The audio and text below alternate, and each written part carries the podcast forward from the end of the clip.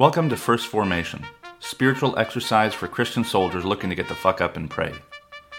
Join PewPewHQ every weekday morning to hear the good news through grunts and with grunts, in the unity of the Holy Spirit as one church forever and ever. Fall in.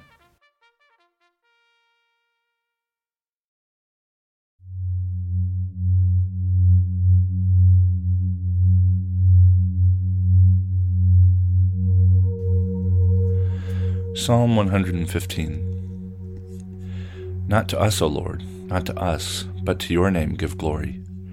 For the sake of your steadfast love and your faithfulness, why should the nations say, where is their God? Our God is in the heavens. He does whatever he pleases. Their idols are silver and gold, the work of human hands. They have mouths but do not speak, eyes but do not see. They have ears but do not hear, noses but do not smell. They have hands but do not feel, feet but do not walk. They make no sound in their throats.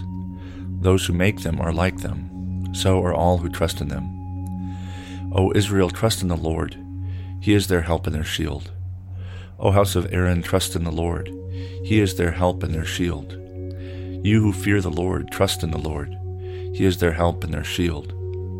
The Lord has been mindful of us. He will bless us. He will bless the house of Israel. He will bless the house of Aaron. He will bless those who fear the Lord, both small and great. May the Lord give you increase, both you and your children. May be blessed by the Lord who made heaven and earth. The heavens are the Lord's heavens, but the earth he has given to human beings. The dead do not praise the Lord, nor do any that go down into silence.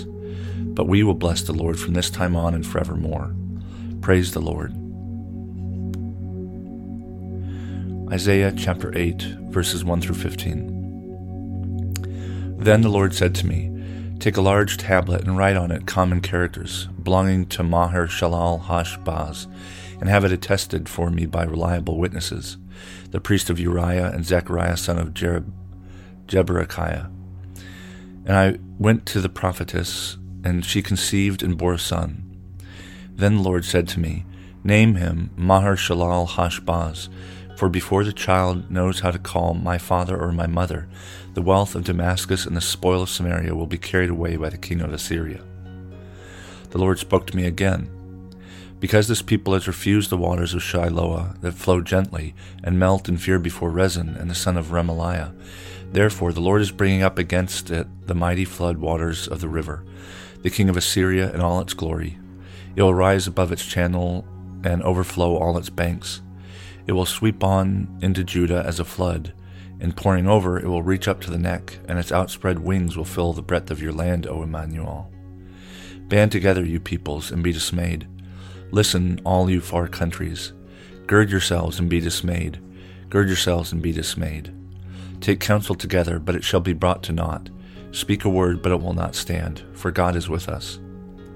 For the Lord spoke thus to me while his hand was strong upon me, and warned me not to walk in the way of his people, saying, of this people, saying, do not call conspiracy all that this people calls conspiracy, and do not fear what it fears, or be in dread. But the Lord of hosts, him you shall regard as holy. Let him be your fear, and let him be your dread. He will become a sanctuary, a stone one strikes against, for both houses of Israel will become a rock one stumbles over, a trap and a snare for the inhabitants of Jerusalem. And many among them shall stumble. They shall fall and be broken. They shall be snared and taken. The Gospel of Luke, chapter 5, verses 27 through 32. After this he went out and saw a tax collector named Levi, sitting at the tax booth. And he said to him, follow me. And he got up, left everything, and followed him. Then Levi gave a great banquet for him in his house, and there was a large crowd of tax collectors and others sitting at the table with him. The Pharisees and their scribes were complaining to his disciples, saying, why do you eat and drink with tax collectors and sinners? Jesus answered, those who are well have no need of a physician, but those who are sick, I have come to call not the righteous, but sinners to repentance.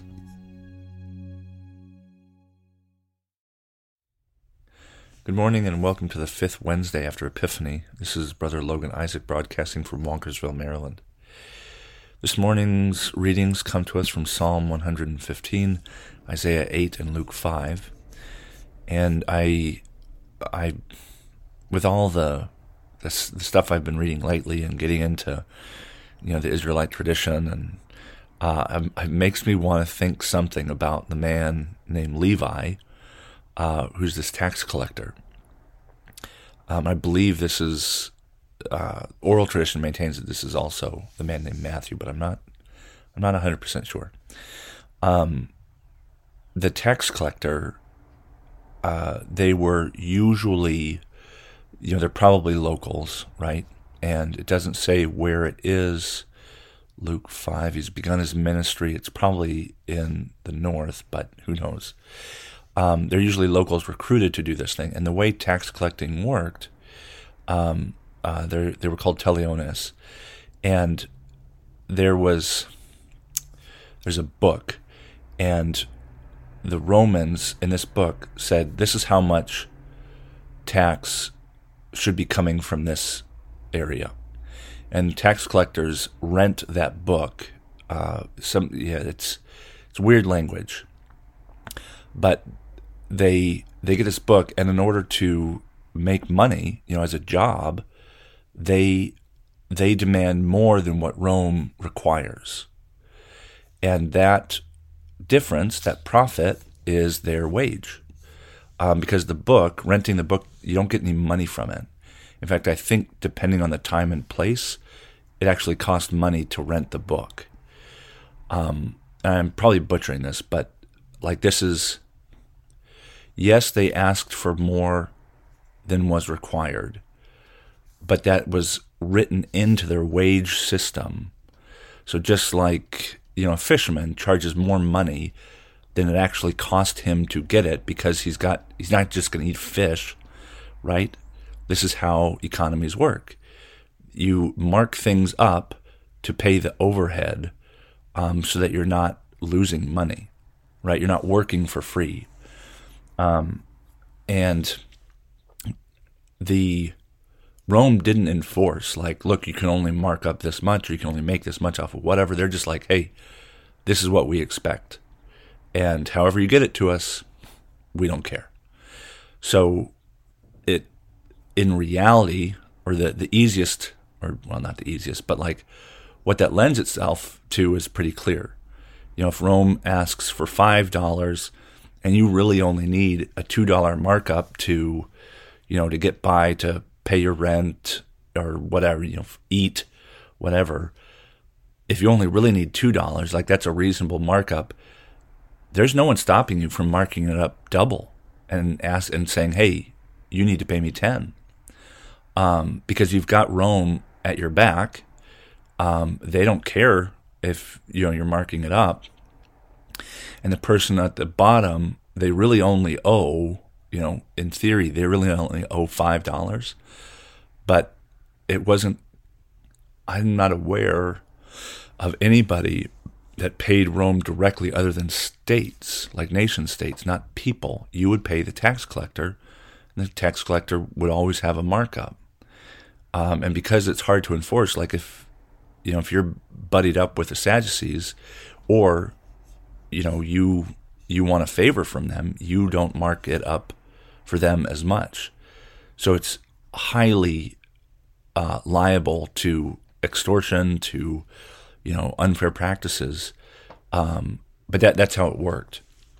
And so this is what Levi does. This is what he does. And tax collectors are, and Luke in particular, are so frequently coupled with sinners, tax collectors and sinners, that they get clumped together. Luke actually has a really friendly relationship with soldiers, but that's my wheelhouse, but that's another story.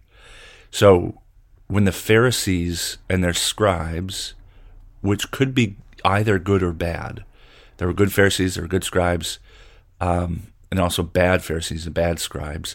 Sadducees, by and large, are looked at unfavorably because, like tax collectors, they're in bed with Rome, and they're not, you know, the Israelite tradition was the high priests and the priestly councils were hereditary. The councils, not so much, but the high priest was hereditary. It's meant to be hereditary. But at Jesus' time, it was just, there were like three families that kind of dominated the high priesthood: Boethus, I can't remember the rest, but so they're highly corrupt. The Sadduceic kind of elite are also highly corrupt. But the Pharisees could go either way. And when they come to Jesus and say, you know, why are you eating and drinking with tax collectors and sinners? They're saying, which is common, the tax collector is basically a sinner. They're, you know, it's, these are synonyms in their minds. That doesn't take into account, again, some of the economic pressure, the reality that might drive someone to tax collecting. But it's also, it discloses the fact that that by setting up this distinction between Jesus and themselves, the Pharisees and scribes, and then those people, tax collectors, sinners, Jesus doesn't accept that categorization for himself. He doesn't call himself a sinner, but he also never discloses that or suggests that he is above tax collectors and sinners. So the Pharisees and the scribes, in this case, are standing alone in this perceived moral high ground. And Jesus says, well, if you're not sick, you don't need me. I haven't come for you. I've come for those who everybody knows is sick, who everybody makes sure that they know that they're sick. You know, the people that we talk about as being sick, that's who I've come for. And it's this reversal of, you know, what you think, right? Holiness and purity and all that shit. It's supposed to come out of the temple, you know, where God's resting places and, you know, the Sadducees and the high priesthood. That's where, you know, all the cool kids hang out, right? Jesus flips that, and he does it really beautifully by saying, look, yeah, if that's your construct, if you think that, you know, God's on the side of the cool kids, like, okay, fine. Have a lot of fun with that. But I'm here with the people who need me. God has come for those who are in need. That's true of, you know, from the Exodus onward. Abraham looks like he had a lot of money. I don't know why he needed Abraham. But it's this reminder that, you know, don't believe the lie, A, that you're better than other people, and B, that God is on your side just because you think you're doing the right things.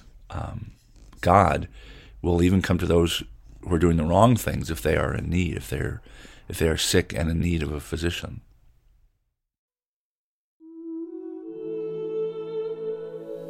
A prayer for victims of addiction from the Book of Common Prayer. O blessed Lord, you ministered to all who came to you. Look with compassion upon all who through addiction have lost their health and freedom. Restore to them the assurance of your unfailing mercy. Remove from them the fears that beset them. Strengthen them in the work of their recovery. And to those who care for them, give patient understanding and persevering love. Amen.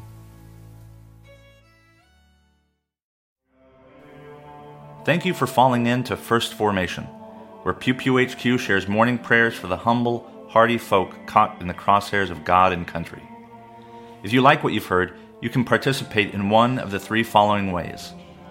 First, you can support the podcast at patreon.com/PewPewHQ. You can contribute as little as $1 a month, and you can cancel at any time if I ever piss you off.